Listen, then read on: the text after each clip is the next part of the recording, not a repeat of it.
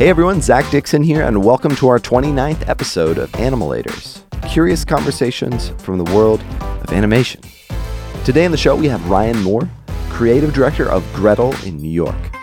He leads strategy, identity, and design initiatives for a variety of brands in the entertainment, digital, and cultural space. Their clients include Netflix, Vice, New York Times Magazine, Vanity Fair, IFC, and countless others. Today on the show, we'll talk about Gretel's recent work for Viceland, pitching on projects, and the core philosophy behind their work, and, and a ton of other stuff. Uh, Gretel is one of my favorite studios doing some of the best work in the industry. I, I could not be more excited to get into all of this and more on this week's episode of Animalators. Well, Ryan, thanks so much for coming on the show. I, I appreciate your time. No, thank you. Happy to be here. Um, well, we, we've got a, a, ton to get to, so I, I really want to just jump right into it. Um, could you first uh, just kind of say, like, what, what's your role at Gretel? How long have you been there? Sure. Uh, I work at Gretel. Uh, we're a creative and brand studio here in New York, and I've been here for almost six years. I'm the creative director. Um, Gretel itself is around, I guess it's about 11 years old. Um, and it was founded by uh, by Greg Hahn, who is effectively, you know, he owns the studio and he's also uh, creative, and and together we kind of uh, are the leads here and manage all the work, and and all the sort of creative output of the studio comes through us. Wow. So how big's the team now? Good question. You know, we we are around. I want to say 16, 15 or 16 now. Um, so I don't know if that seems small or big, and uh, you can see on our site that that um, I don't know if we have titles listed, but I think of that, I bet there are a dozen or so creatives, and then we have you know studio managers and operations and project managers, producers, that kind of thing. So obviously this is a you know an animation podcast, but would you guys say that your like your your your primary role sorry isn't animation? It's a, your branding studio, right? Yeah, correct. That's what we do. That's certainly our focus. Um, myself, you know, I, I, I, did animate. I still sometimes do animate. I don't think my After Effects skills are, are uh, up to par with some of the animators we have in the studio, but um, I can do it. I've always, you know, I came from a sort of design animator role. That's kind of how I started in this business. And I used to be into interactive way back when. But yeah, we still animate and we still create things that move, but that's that's always um, under the umbrella of a big uh, brand identity. So it's it's part of what we do. It's certainly not uh, all what we do, and it's not our focus. And I know you have had other really talented animators uh, on this podcast, and I don't know when people look at our work, I wonder if they if they appreciate the motion or if they're kind of looking at the whole system. You just never really know what people think yeah. about your work, but. I look at something like Viceland, and I, when we were working on that, you know, uh, part of the goal was for this to not, we would say to each other, like, this should not be the kind of thing that a young animator would pull into his reference reel. like, this should be deliberately anti. So I feel like we're doing more and more of that and less and less, like, sort of slick uh, animation as we. As we go, but it, it really falls under the, the umbrella thinking of what the how the brand should behave. Yeah, no, let's I mean let's talk about it. Let's get right into it. I mean Viceland was a super interesting project. I mean, everything seems um I don't know, it's it's all about like boiling down um to to the essence, right? Uh, I'm I'm pulling from a, a motionographer interview you did.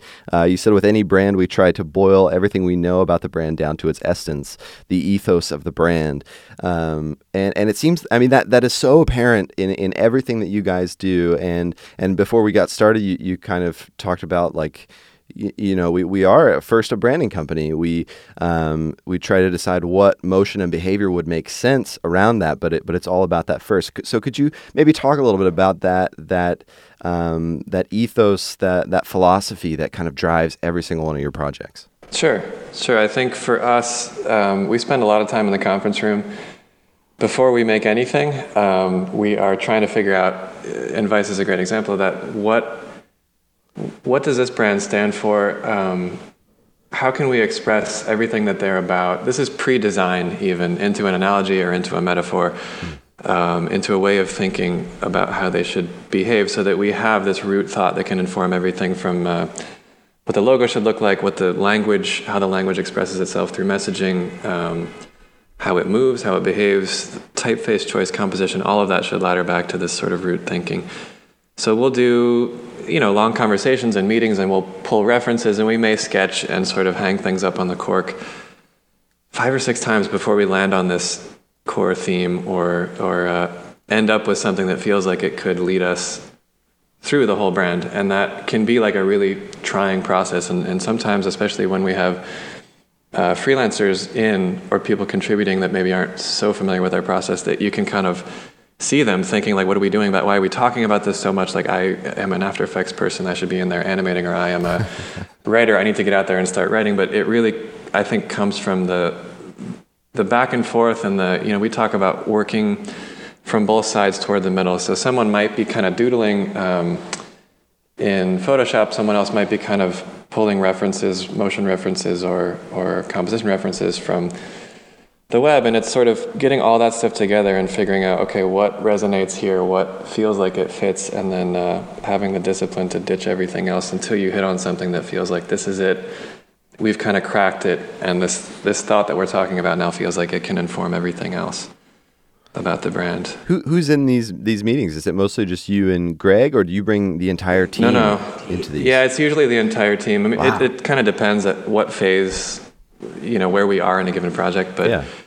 Yeah, it'll be you know we have writers come in and we ourselves do a lot of writing. Um, that's maybe a, a, separate tangent for later on. But as yeah. a creative director, you spend a lot more time in like InDesign and text edit than you do in uh, in the Adobe Creative Suite. Yeah. But yeah, we'll bring everybody in, and it, and it really is important, I think, to hear from everybody in terms of um, what's their take on, on not just what they want to make or they feel like it should look like, but how uh, how they perceive this brand. And sometimes we're really familiar with them, and sometimes they're they're total unknowns, and we have to kind of dig into research and learn about the history of the brand and where they've been and where they're going, and then look at the competitive landscape and all of that. You know, we don't have strategists here. We are, I suppose, Greg and I, the the strategist of this company, so we do all of that. Um, all of that work ourselves. So, what is that discovery process with your your clients like? Do you just try and do you have like a maybe a prepared list of questions? Does a lot of it come in research, or are they involved in this kind of ideation process? Do you go back and forth at all, or do you do you just kind of ingest it all and then kind of come up with what you think is best and present it back? Work comes to us in one of two ways. It's either a pitch process, which I'm sure uh, you and your listeners might be familiar with, or a direct award, meaning no pitch. And those two ways of working are, are pretty different on the front end. So if there is a pitch, it's definitely a lot less collaborative. Um, we just can't in the time allotted for a pitch, which could be six weeks, it could be uh, two weeks. You know, it just totally depends on the client in that short time frame, we can't do the deep dive um, that we might do, or the kind of workshops, or the conversation, or collaboration that come with a direct award. There just isn't time. So we might have a debrief, and we might have a ch- one check-in or something before we show up to the pitch. But we're kind of working off on our own. I wouldn't say in the dark, but we are sort of um, taking a shot. And when we pitch, we pitch big. Um, we just did a talk at uh, the Style Frames conference here in New York, and we showed our original Viceland pitch, which actually looks nothing like the the final product. Not that it looks nothing like it; it's there are similarities, but it ended up being used for a, a different project altogether. So if it's a direct award, now right off the bat, we're in kind of a collaborative situation where we are typically going to the offices of whoever the client is, meeting with as many people as we can, um, and talking about how they see the brand, what's working for them what's not working. Do they need uh, tools and structure? Do they need uh, tone of voice? And where will the brand grow? You know, in the next year, in the next two, five years, even um, as much as that's possible to plan for. But in that sort of direct award situation, we're definitely more collaborative, and we are then developing multiple directions and sort of workshopping uh, creative along the way.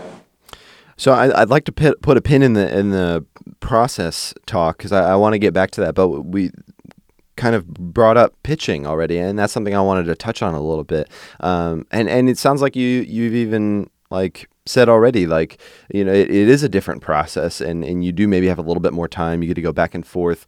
Um, yeah, I don't know. Do, do you see is it is it possible that you think pitching would ever go away in our industry, or or do you think that's even necessary?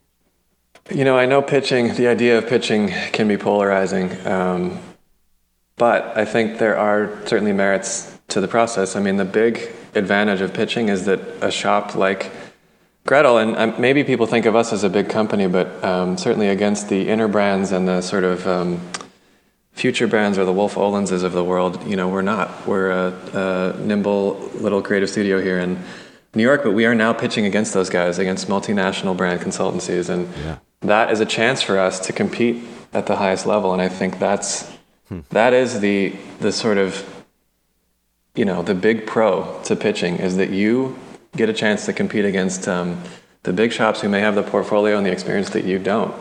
But it's a way for you as an individual or a way for you as a company to kind of get your foot in the door and get a seat at that table.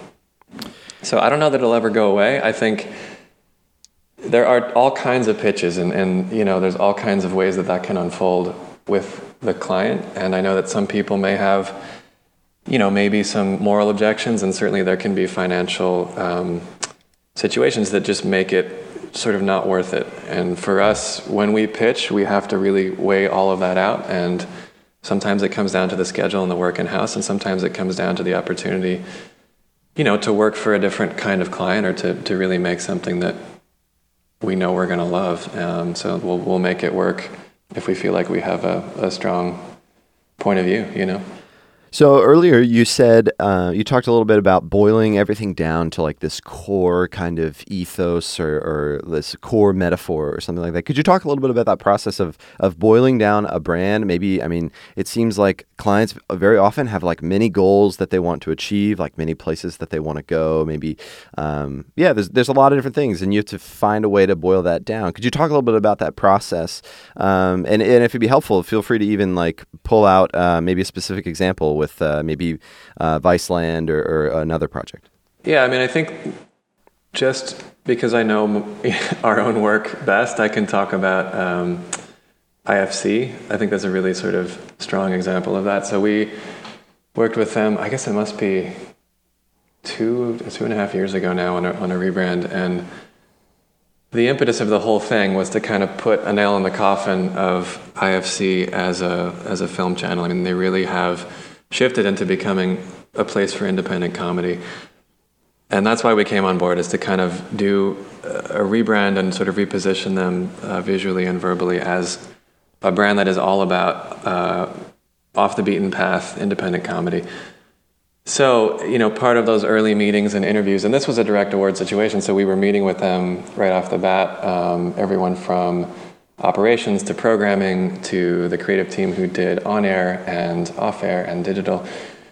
And one thing that kind of came out of that, a couple things that came out of that, those initial meetings, but one thing that really sort of sparked an idea for us was that the, their, their blog was tracking really well. Like they would get tons of hits. They're, they have a really sort of amazingly funny, almost BuzzFeed style blog over at IFC. And their, their content lends itself really well to that. So one thing that came up in kind of our, our qualitative research was we would ask people, you know, do you do you have you ever heard of IFC? And people are like, yeah, I think it's like a it's a film channel, right? And you're like, well, what does IFC stand for? And they would say it's International Film something or other. I don't know. and then, do you watch IFC? No, I never watch IFC. Do you watch Portlandia? Oh, I love Portlandia. So people were seeing Portlandia, but had no connection that it was from you know this network called IFC. So part of our job was to was to you know, rope in all the programming and make sure that we're stamping all these things that can track uh, virally across the web and, and, properties that people are seeing and not having any association with the parent brand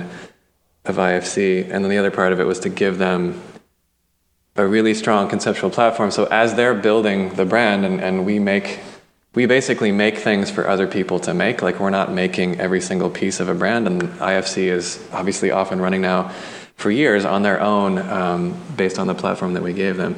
But you have to make sure that when you hand that thing over, um, we talk about like we speak in metaphors a lot here. There's there's the laser beam. You know, it's got to be so focused and so sharp. It's going to dilute over time, and as it passes through different people's hands, that it has to be so pointed when you first hand it over that that that thinking can carry through. So that if someone is making something uh, at the network or in the studio, or another brand partner is making something, it's not getting lost in that game of telephone that can sometimes happen. yeah. So for them, the metaphor that we came down to, or that we came away with in the end, was this idea that IFC is a venue. It's kind of like a like an Alamo Drafthouse, or like a, uh, there's a theater here in Williamsburg, I think, called the Nitehawk, where you, they show. It's like an independent event space. So you might have a film festival uh, one night, or a comedy, an open mic night. The next night, an improv session um, over the weekend, that kind of thing. So uh, that became for us this metaphor. If you are a venue, a place for that can can host you know films and comedies just like this network, how would you behave? And that informed everything from the way the logo looks. It feels like this kind of extruded sign that might sit over um, a physical space or kind of like a, a backlot or something. And the way that we message, the way that we sort of lay out all of their on-air tune-in information feels like a gig poster. You know, it feels like we're promoting an act that's going to come on stage, and then the way the brand behaves and expresses itself through language really borrowed from the success of their blog. So taking things like top fives and taking the sort of quirky language of the web and the way that, that BuzzFeed and people in the social space at the time were speaking and bringing that through on air, through print, and letting that kind of inform the way that they comment and talk about their talent and their shows without sort of stepping on those people. I mean, part of the beauty of the metaphor of the venue was that it you're always promoting the acts, you're never sort of stealing the spotlight, and that became a really useful and I think pointed metaphor for them.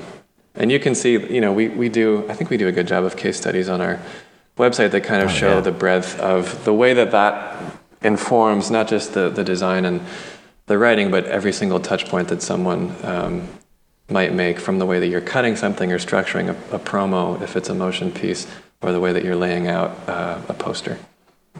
Yeah, no, you guys have like the best case studies. So, a- anyone listening, go to uh, gretelny.com. Uh, if you want to check out this this specifically, it's gretelny.com slash work slash IFC.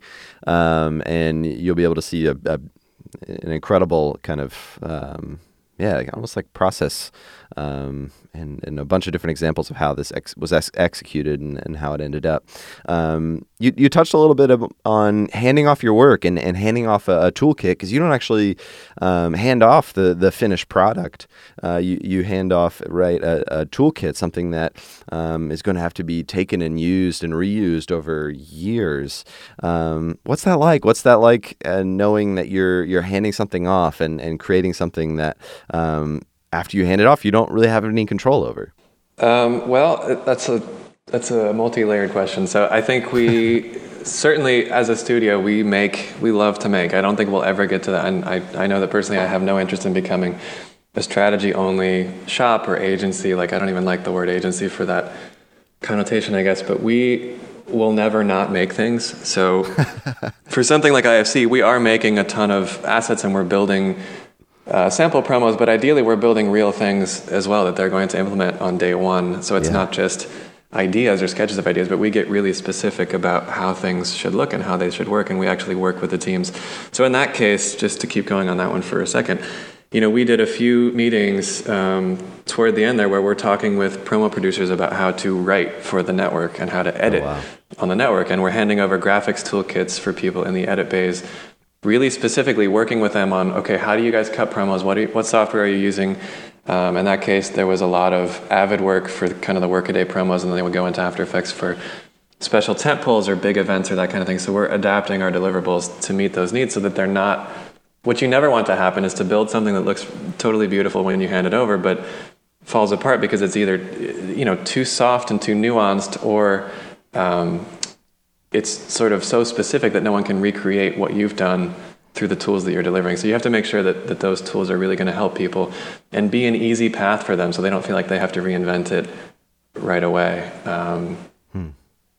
Media brands in particular, creative people want to take license and they want to be able to express themselves um, no matter what. So a big part of what we do is create structure so that people can have freedom in other places. So layout, typeface, color palette, maybe those are totally fixed, and maybe writing is a little more open. Uh, maybe writing and messaging is totally fixed, but something like color palette is wide open or composition is wide open. So for us, it's really about imposing rigor in certain areas um, so that you can let the brand live and sort of um, map out a path after you hand it over so it can become uh, have a life of its own and not just feel totally prescriptive to your vision but you know no brand is going to every every brand evolves right? That's the whole point you have to kind of lay the groundwork for that. Um, you can't pretend that you're going to be able to foresee every single eventuality that that someone might bump into. Have you have you been like pleasantly surprised at times when you I, I don't know go go to watch IFC or um, any any of the other incredible brands that you've worked with and then you're like wow like I would never expected it went that way. Yeah, I think it cuts both ways, right? Sure, so yeah. I think IFC has done an amazing job. Vice has done an amazing job, um, and I think that's it's because and even Centric. So if you look on our site, you'll see a, a brand for Centric Love that. that we did, which is Yeah. totally different. It's it's way more expressive. There's a lot more moving parts. Certainly a lot more, literally a lot more layers in that brand. Like there are sort of seven key components I think that add up to the brand. I saw a living billboard up in Times Square for uh, something on Centric a few weeks ago when we were up there for a meeting, and it was perfect. It was great. It was just like it wasn't exactly something we had delivered to them, but they were using the toolkit in exactly the right way, and they had made this new thing, and it was it was beautiful. So it's really great to see people using the tools that you deliver in the right way. And the whole point of that is that you're not sort of foisting your agenda onto people or giving someone something that you think they need.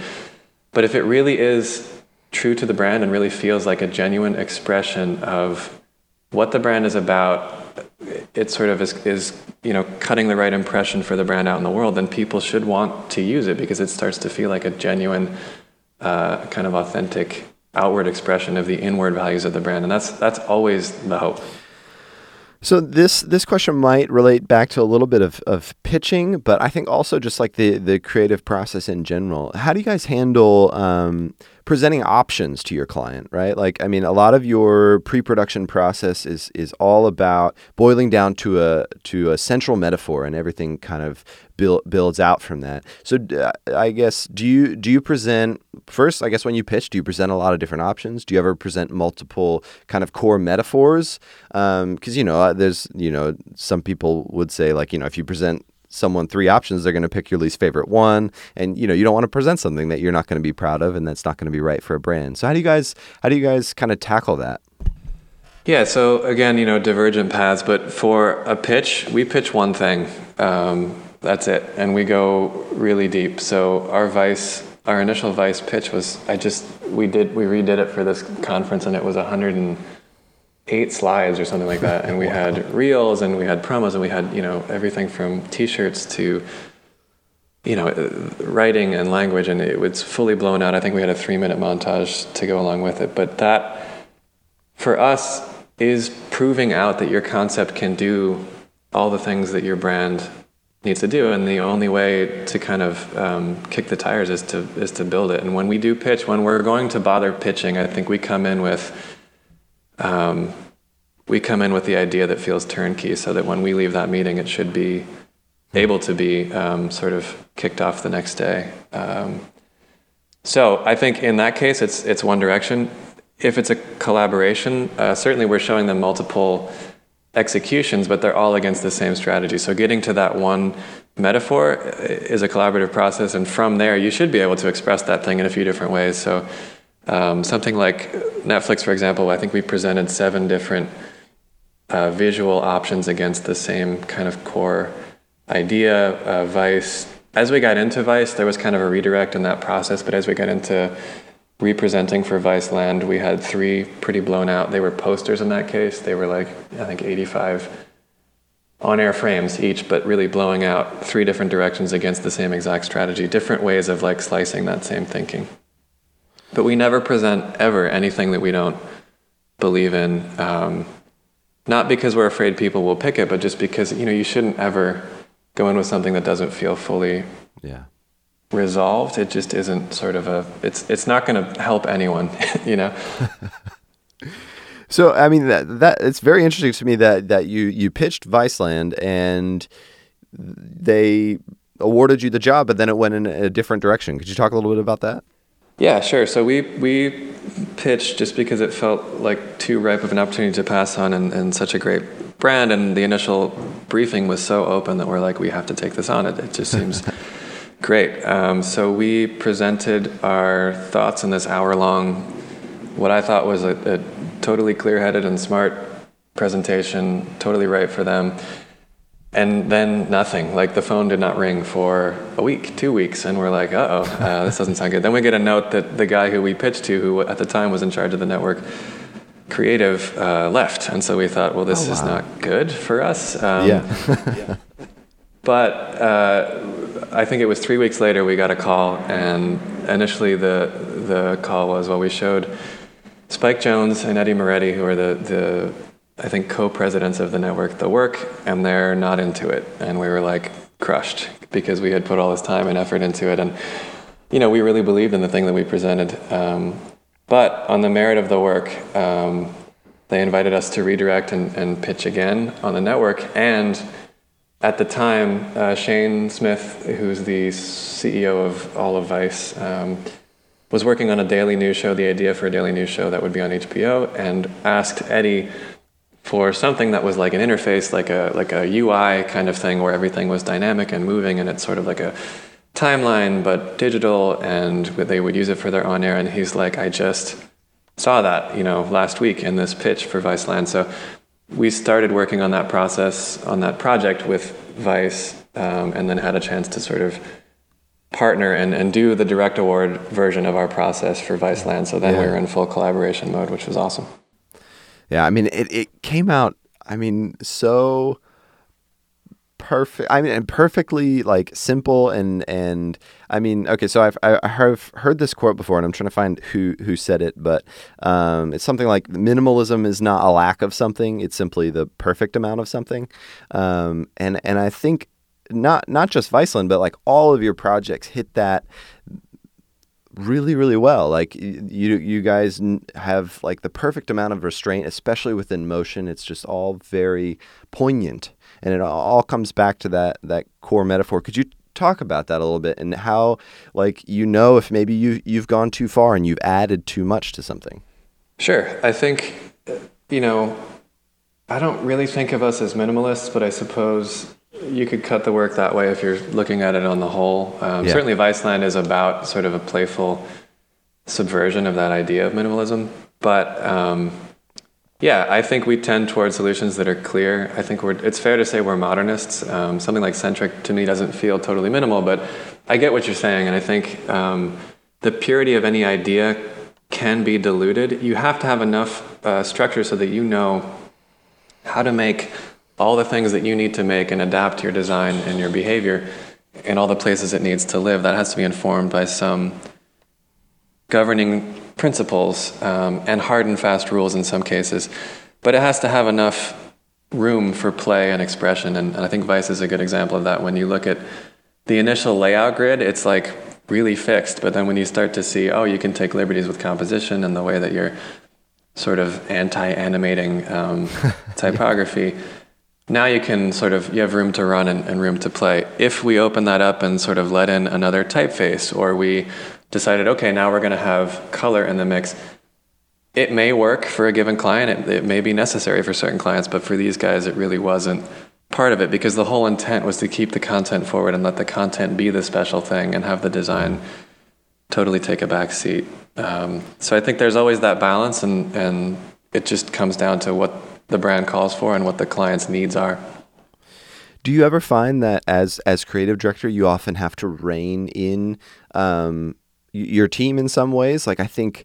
Um, I, I don't know. Like I, I'm like f- fairly young in my career, and, and I feel like um, it, it's easy to have the uh, tendency to to over animate or, or over design or um, I don't know, go go too far with something. Is that is that ever something that you guys like find that you have to actively like rein back and be like, no, like this this exceeds the breadth of our, our concept and, and the way we want to execute this?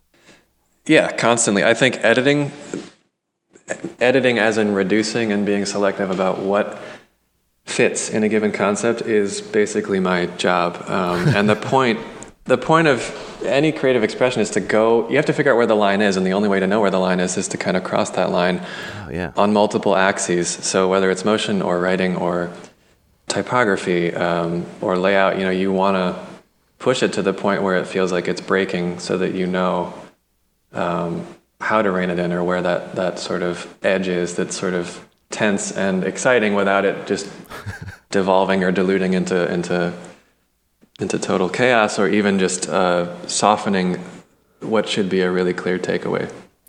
So, I mean, let's let's talk a little bit about your role as as creative director. I know that you you spent some time uh, at uh, previous studio as as a designer animator for eight years, which is, um, as you said before, it's it's quite a quite a long while, especially in this industry. Um, but now at Gretel, you're obviously a you're a creative director. You're you're leading a team. Um, could you talk a little bit about that that transition? Sure. Yeah, I worked at a studio called Leroy and Clarkson. I was um, the first hire there, uh, and when I left, I think we were somewhere around 18 people. Uh, you know, a little bit bigger than maybe Gretel is now.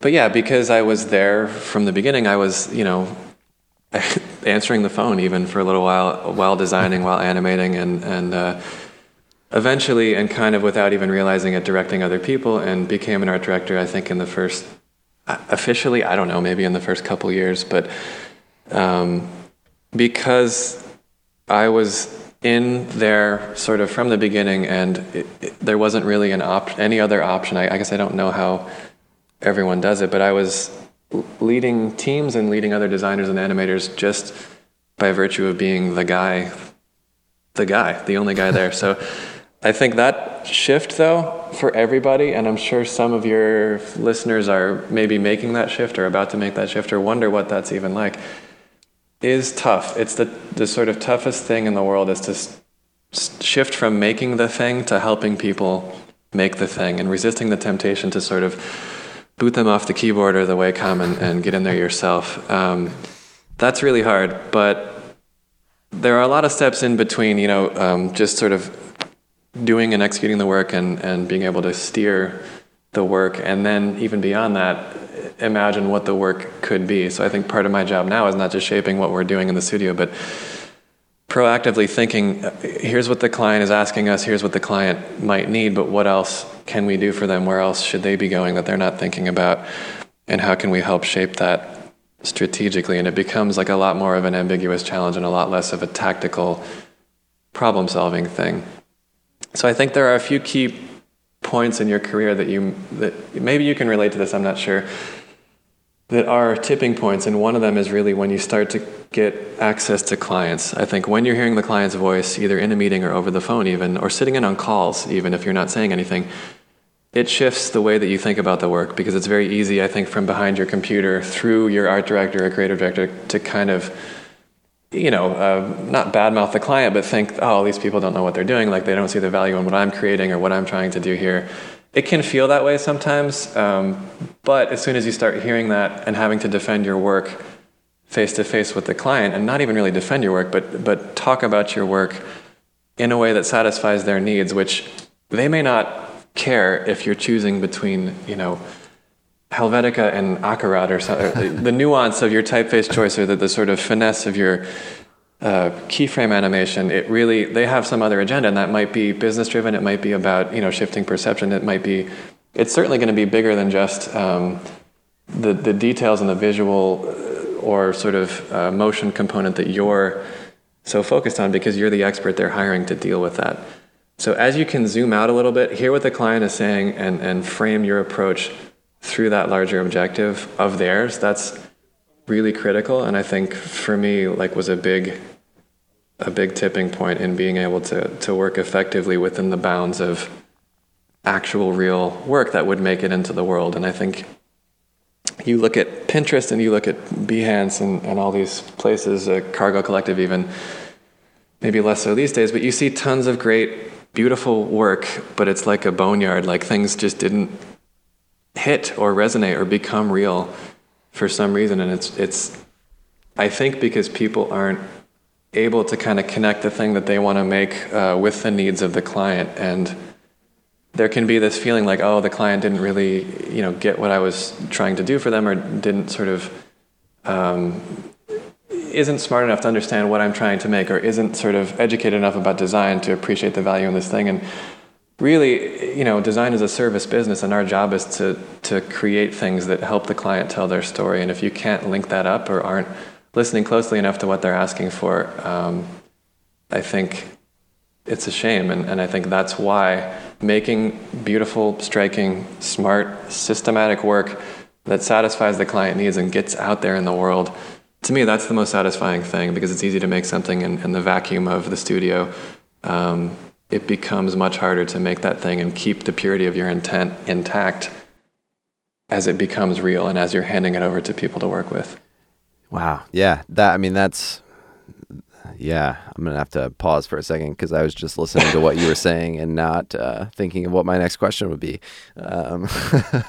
so you asked about like other. You asked about shifting to that role of managing. So that's one thing, like learning to listen, listen to the big picture, listen to the client, listen to everybody yeah. in the in the studio. If the listen to your parents. Like you know, you might show. You, we were talking about showing uh, work to non-designers and there's something to be said if people don't react or if people you know have no discernible takeaway from what you're showing or don't get your intent it, they shouldn't have to be educated in the you know world of graphic design or, or um, animation or branding to understand what you're doing do you guys do any like focus groups or any, kind of like outside getting opinions after after you've gotten to a certain point yeah, I think we that we do that in a lot of different ways. Um, we're working with a client now where we took initial concepts and put them up on a board in front of all, I think, 98 full-time employees, and everybody got to vote with post-it notes and give us comments and reactions, which was oh wow,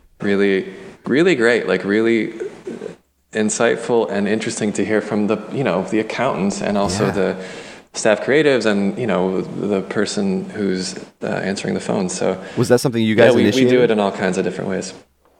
This is the way that that they actually do work oh, uh, wow. over there, or the way that we're working with them for the first time. It's the first time they've looked at their brand, I guess. Uh, from the outside, or, or even really at all, uh, they've had. I wish I could talk about who they are, but we can't.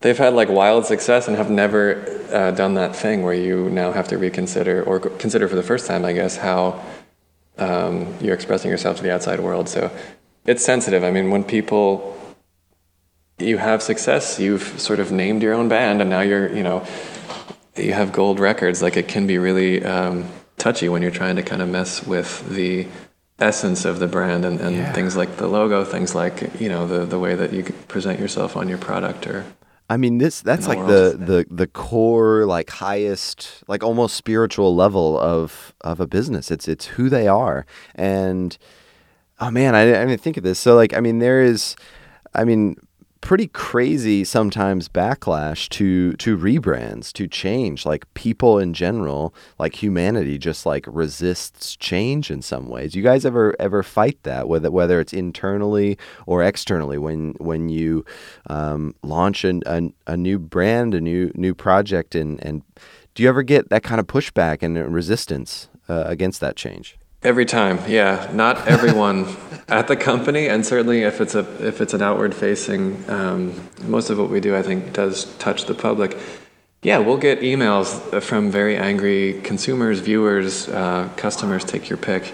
We did a rebrand years ago for Nick Jr. and it wasn't, and it's uh, you know targeting preschoolers, and we got basically hate mail from several parents for. Uh, for killing off. It wasn't our decision necessarily, but killing off two beloved kind of interstitial hosts um, of Nick Jr. And yeah, people have strong reactions to things that they love, and I think you're never gonna, yeah, you're never gonna be able to win everybody over. I love getting positive and negative feedback. I think it's really, you know, you're not doing something right if everyone's just kind of tepid or very ambivalent about it. Like it should provoke strong reactions from both sides, you know? Oh yeah. No, th- I mean I mean, that's a great perspective. Do you ever find that it's it's hard to not to not let it get to you? Because like sometimes I'll read not never about your work. I've I've only literally only ever seen just like glowing reviews. Um, but man, I, I see some like crazy reactions to branding. I mean, you, you already said that you oh, got yeah. hate mail, yeah. but it, it kind of blows my mind a little bit. I'm just like, okay, can you just just breathe for a second, please? Just like let this soak in a little bit over time, and like. Yeah, there are. There's um, when our work goes up on brand new, I can't read the comments for very long because it it tends to make my blood boil. but it, it's. I think part of that you have to check your ego, of course. Like when you're making this work, it's not about you. It's about you know servicing the client and creating the best solution for their needs. And I, I you know, you just can't get caught up in that. Um, you want to hunt these people down and explain to them all the sort of nuances of the project and how everything unfolded, but that's not the point, obviously. No, definitely. Well, and and it's I, I heard um, Paula Scher uh, talking at um, OFFF in, in Barcelona this year, and and she was Yep. talking about this a little bit and how like Yeah. that uh, that initial reaction that people have to that change like isn't the point. Like she's designing something for like that's going to last decades and she has to think about how this thing is going to be perceived like 10 years from now and like how different that is than just like that immediate like gut reaction to something and and Yeah.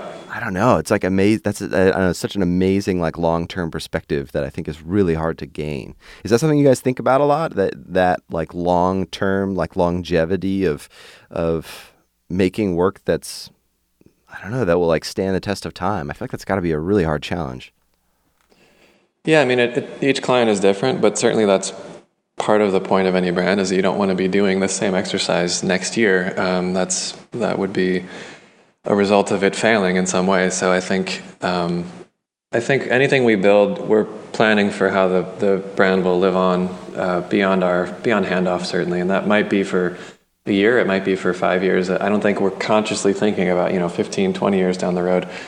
Um, but you don't want to be redoing a whole brand program a year from now because that would mean that somehow we've failed. So I think, yeah, it's always in the back of our mind how are the people we're handing this over to, how are they going to be able to execute against uh, our vision and our creative and, and the platform we're creating for them? How does that grow and evolve and suit their needs?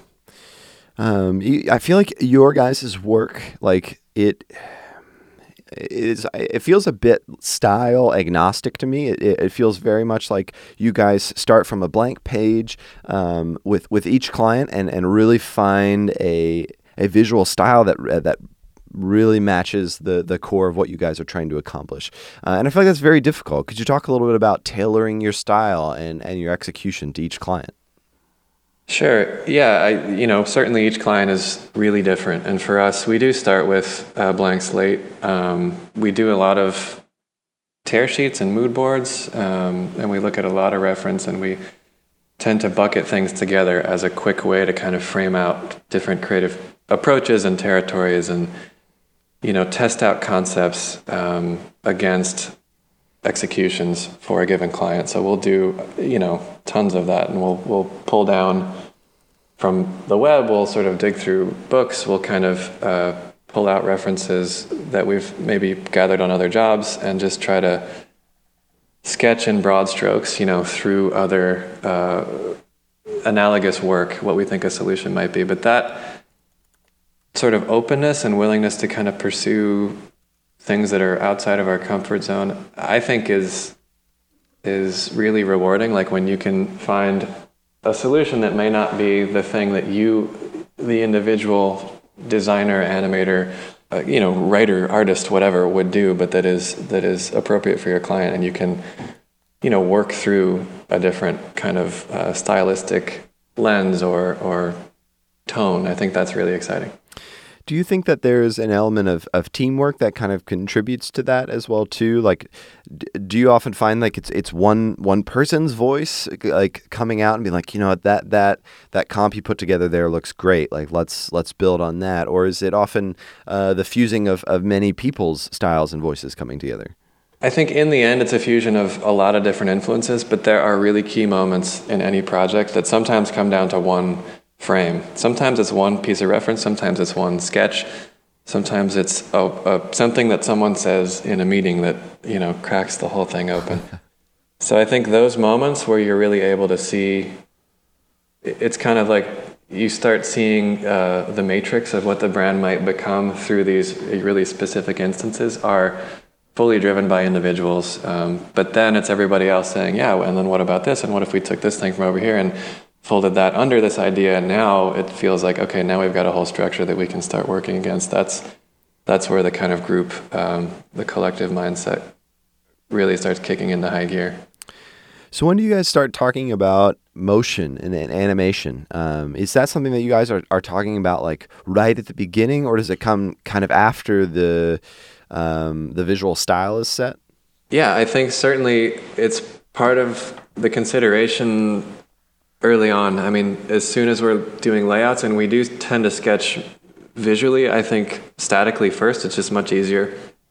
Sometimes, not all the time, to kind of do comps and, and Photoshop, Illustrator, that kind of thing. Um, at the same time, we might be pulling motion references and we might be sketching um, in After Effects how these things might work, uh, whether it's like a, a, how a website might behave or a digital pl- product or platform might behave, um, or you know uh, something like a, if it's a media brand, something like an ad or an end tag or, or something there. So how things move, you know, the net result. I think if you look at a frame from Viceland, you might not understand like how it how it could move um, if you look at a certain frame. So it's not always going to illuminate the way something behaves um, IFC is another example of using motion in a totally sort of different, almost obtuse way to offset the really printed, um, kind of like postery. We talked about the venue aesthetic.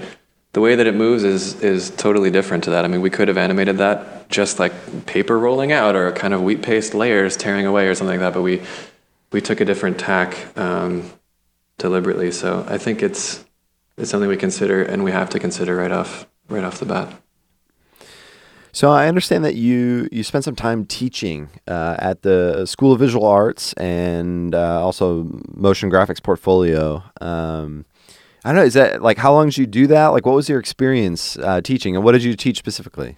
Yeah, so uh, you know, SVA operates under a portfolio model for seniors. So you choose typically one portfolio course, whatever you want to specialize in. That might be print, it might be interactive, and the course that I taught was motion graphics portfolio. Um, so it's it's I think it was once a week and it was you know three hours um, with the students and of course lots of time after hours on weekends and that kind of thing as well because it's their senior year and this is their chance to put together a body of work through this course that would help them hopefully you know crack into the to the industry. So you know I love lots of things about teaching. Um, I have a family now, which sort of makes the logistics and the, the time commitment um, not really viable. Yeah. For me, I mean, it, to do it well, it's it's totally immersive, and you have to spend a lot of time.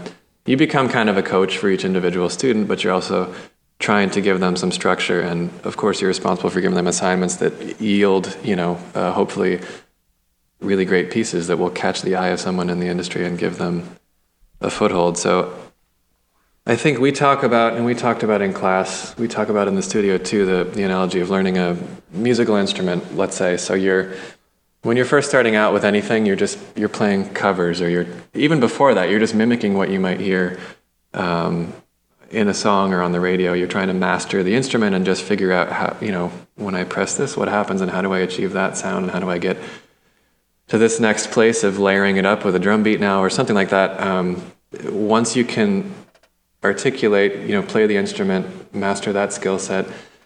Now you're not just playing covers, but you're trying to kind of riff and you're you're sort of going on runs and you're reinterpreting or rearranging the song in your own way through your own voice. Um, and the next step might be writing music, and then beyond that, you know, writing for multiple instruments, and eventually maybe composing for the whole orchestra. So I think that you're trying to do all of that in a portfolio class. You're trying to make sure that the students know the sort of um, underpinning theory behind the way things behave and move and look. Um, so it's not just motion, but it's design and it's messaging and it's pacing and it's editing and it. This discipline of motion graphics um, specifically encompasses all of that. There's you know there's an audio component. You're cutting effectively, editing, and it's obviously you know moving graphic design. So there's a whole host of issues in any one category that are that are really difficult to master, and we're asking students in their fourth year to kind of um, you know conduct the symphony sometimes, which can be overwhelming. But I guess it's not a thing that you're like immediately like it's thrust upon you, um, right? It's something that you, like you said. I mean, I think that's a great analogy. It's something that you you grow into, and I feel like there's new, as yeah. you said earlier, there's like new points of learning, and, and you're almost a student of these new disciplines every single time as you move up. Yeah, at each level, at each I guess, rung of the ladder or different role that you sort of take on in your life as a creative uh, professional, you could dig in like infinitely. You could be a designer animator, certainly, you know, your whole career oh, yeah. and never learn it all. You know, you could move up to art director and never learn that all. You could become a certainly creative director and spend your whole career there. But I mean, you know, just editing, editing alone is such a subtle and beautiful art. It's it's obviously people spend their whole careers just mastering that, and it's. I think there's a there's just kind of a beauty in mastering any part of the craft. I know for me it was I was just always curious to see over the fence a little bit and get further upstream in the process. So I think that's why I'm where I am now. But I love I love seeing people who are just natural, you know, designers, animators. We have them here who are just sort of savants of layout and typography and motion and it's it's just really inspiring to see those people work and to be able to help shape their work into something that adds up to you know for us a, a brand a living brand that can surprise but has some sort of uh, framework around it and, and underlying thought. So what are you what are you learning now as you're as you're uh, progressing f- forward in your own career? What am i learning now? Um, yeah i guess I'm learning how to let go, right? that's always we talked about that a little bit, but that's it's it's tough. I think encouraging and shaping work um, is very different than making work yourself, and that's it's a lifelong pursuit. I know that it will be. Um, but yeah, that's part of what I'm learning. I'm also learning how to. I think the clients that we're working with now and the way that we're working with clients is a lot more for me at least, it's a lot less about the end result of what we're making and trying to shape the essence of what the brand is about, even before maybe it hits language. So we're working with people to kind of position who they are at a root level and sort of elevate those principles. Yes, through language and through design ultimately, and we make things that face out into the world, but operating at that core level of the ethos and even looking at the structure of their business and thinking about how if they're a cultural institution like how might they better reach people? Where could they you know what spaces can they play in that maybe they aren't tapping into now? And then how do you express really abstract ideas um, through design? I think that for me is really it's really difficult certainly but it's really um, challenging and you know this work that we do and any creative work is never easy for anybody. I think looking when you're young, you think, oh, art directors have it easy. Like all they have to do is help steer the design. Or uh, when you're an art director, you think creative directors have it easy. But nobody, architects, I think, you know, artists, chefs, anybody who who pursues a creative life and who has to sort of make work in any form. I've never met anybody with any measure of success who can just do it effortlessly. You know. So when when you come up against those kind of creative blocks, creative challenges, or or maybe even just communication challenges, is there anything that you consistently do to kind of break through those? Let's see. I mean, for me, like breaking my routine, I guess does help. Like I like to work outside the studio, and that might mean you know outside work hours, or it might mean you know just going somewhere else in the morning to think about work or, or reading something not related to the job I'm working on. And, and oftentimes that's where something will pop up. And I'm sure you can relate to that. Maybe your listeners can relate to that. It's when you're sitting at the machine and you're, you've got the blank canvas of, uh, of Photoshop open or, or text edit open and you're like, okay, ideas, ideas, you know, that's never when it sort of clicks. It's always in some off moment when you're thinking about something else that you, that you connect two dots or see something in a way that you weren't looking at when you were staring straight at it. So I think, yeah, getting yourself out of your routine and, and really trying to diversify your intake, your input is is really helpful.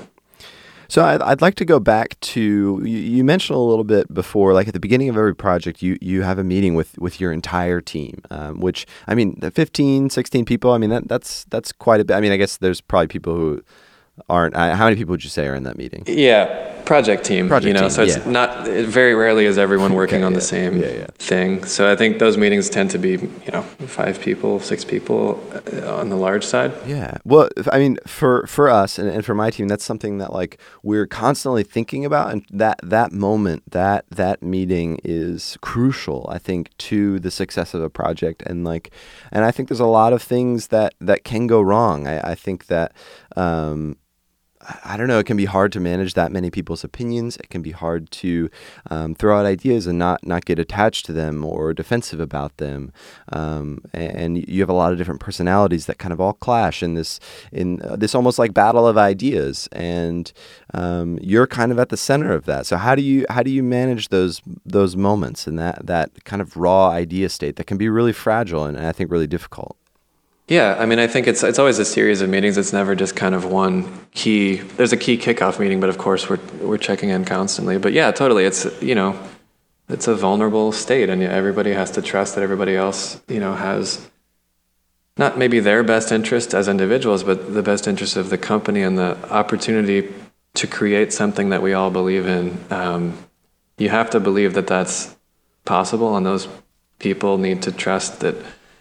Greg and I, you know, may we may throw things out that someone have has worked on really hard for like a couple of weeks, and and ninety eight percent of what we do here never makes it out into the world. That's just the nature of the business. But you know, we have to trust that if someone's really committed to something, that there's some something clicking for them about this idea. Like sometimes we may not see it right away, and we'll give them the chance to to crack it open. Um, and sometimes that happens, and sometimes it just it just doesn't. So I think um, we have a shorthand here. I think among each other now, our our reference points and our working relationships are all you know pretty aligned, and we always hope for people to not just do the thing that we think that they think that we might like, but the thing that they genuinely believe is the best solution for any given job. And each person is going to interpret that totally differently. So for me, it's about sometimes pulling out the best pieces from different ways of thinking and folding that into the brand. And sometimes it's about just zeroing in on this is it, this one thing here that this one person made or that these people collectively made is it, um, and sort of building out from there. I mean, you, also said that you kind of separate it into like different times and different meetings.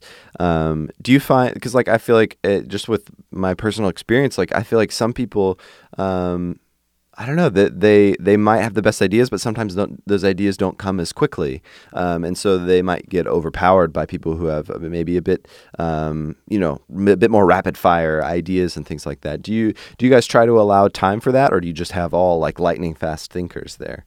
Oh no no, it's nothing about it is lightning fast. I think if you if you talk to anybody who's been here, I mean we the meetings can be long themselves, and the process. You know, we tend to front load creative um, in the scope of a job, so we'll spend a lot more time thinking and sketching and working on the idea than we will executing that idea. That's um, I think critical for exactly what you're saying. You're, as you evolve the thing, as new input comes in from the client and from the people in the studio, you have to be able to kind of work in the best opinions, the best you know uh, sketches, the best version of everyone's take on the challenge at hand. So yeah, I think as we roll along, it's never it's never like we have a, an idea in that first meeting that goes through to become the final project totally untouched. That's never ever the case. It's it's everyone kind of collectively um, throwing in and, and contributing as we go to make the thing better and more robust and sort of more um, exciting. You know,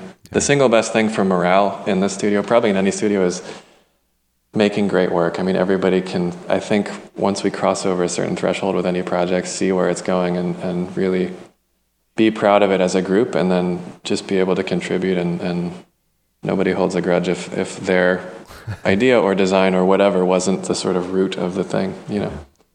At least I don't think so. All right, so we, we try to end each each uh, episode with the same few questions. Um, so the first is, who is your dream client? Yeah, it's funny. We used to joke, like Dylan Mulvaney, um, one of our art directors, and I would tend to be in the studio early, and the phone would ring sometimes, and we we wouldn't answer it deliberately, or we couldn't catch it in time, and we would joke that it was like Nike on the phone, or Netflix would be on the phone, or something, and um, or Apple or something would be calling, and we've worked with um, Two of some clients that I would say are dream clients. Yeah. And we're working with them now. And so I, you know, for me, the best things that on paper might be great turn out not to be great for a variety of reasons that you might think are dream jobs, but there is value. Might sound cliche in every job. So maybe we've had our dream clients, but I, I, I would love to work for, here's one. I would love to work for like a public utility, actually, something that's Oh. like Con Edison or, or in New York, like the MTA, even where it's it's just infused throughout the lives of the general public in a way that I think in this maybe in this country. I mean, Con Ed has a great mark actually, but um, you look at like branding, like the the Dutch police force or something, and and they have these amazing cars and amazing jackets and that kind of thing would be really exciting. Yeah. All right, next question. What is your favorite animated film? My favorite animated film. So I have two little girls, which means we watch a lot of Pixar, and I think um, maybe that's leaping to mind just because of familiarity. But I love love Ratatouille. That's Brad Bird, right? yeah. Yeah, man. Yeah. Okay. We can't. We can't get off on a tangent. All right. What? so what do the people you love think that you do for a living? So what? What do your What do your daughters think that Dad does at work all day? Oh, they're too little to know, I think. but um, my grandmother once uh, told uh, someone else in my family that I worked at the internet, um, which I assume for her meant a building that you know housed the people who made websites or something. But That's amazing. yeah, I think by this point, people know know what we do, and I think. Um, what I do, they they know that it's branding, and people just say graphic design because I think that's easier to get your head around. I work at the internet. I want that on Yeah. a business card or something. That's amazing. Yeah. All right. Last question. What animal did you choose for your animalator and why? I'm still deciding. Oh, really? Uh, I know the format. I know the, the sort of uh, skin that it's going to take on. I just don't know what the animal will be Ah, it's a mystery. All right. just yet. We'll Um, just have to wait and find out. Although everyone listening will know, but I will have to wait and find Yeah. out. well, uh, Ryan, thank you so much for uh, coming on the show. I appreciate it. Yeah, thanks for having me, Zach. I appreciate it too.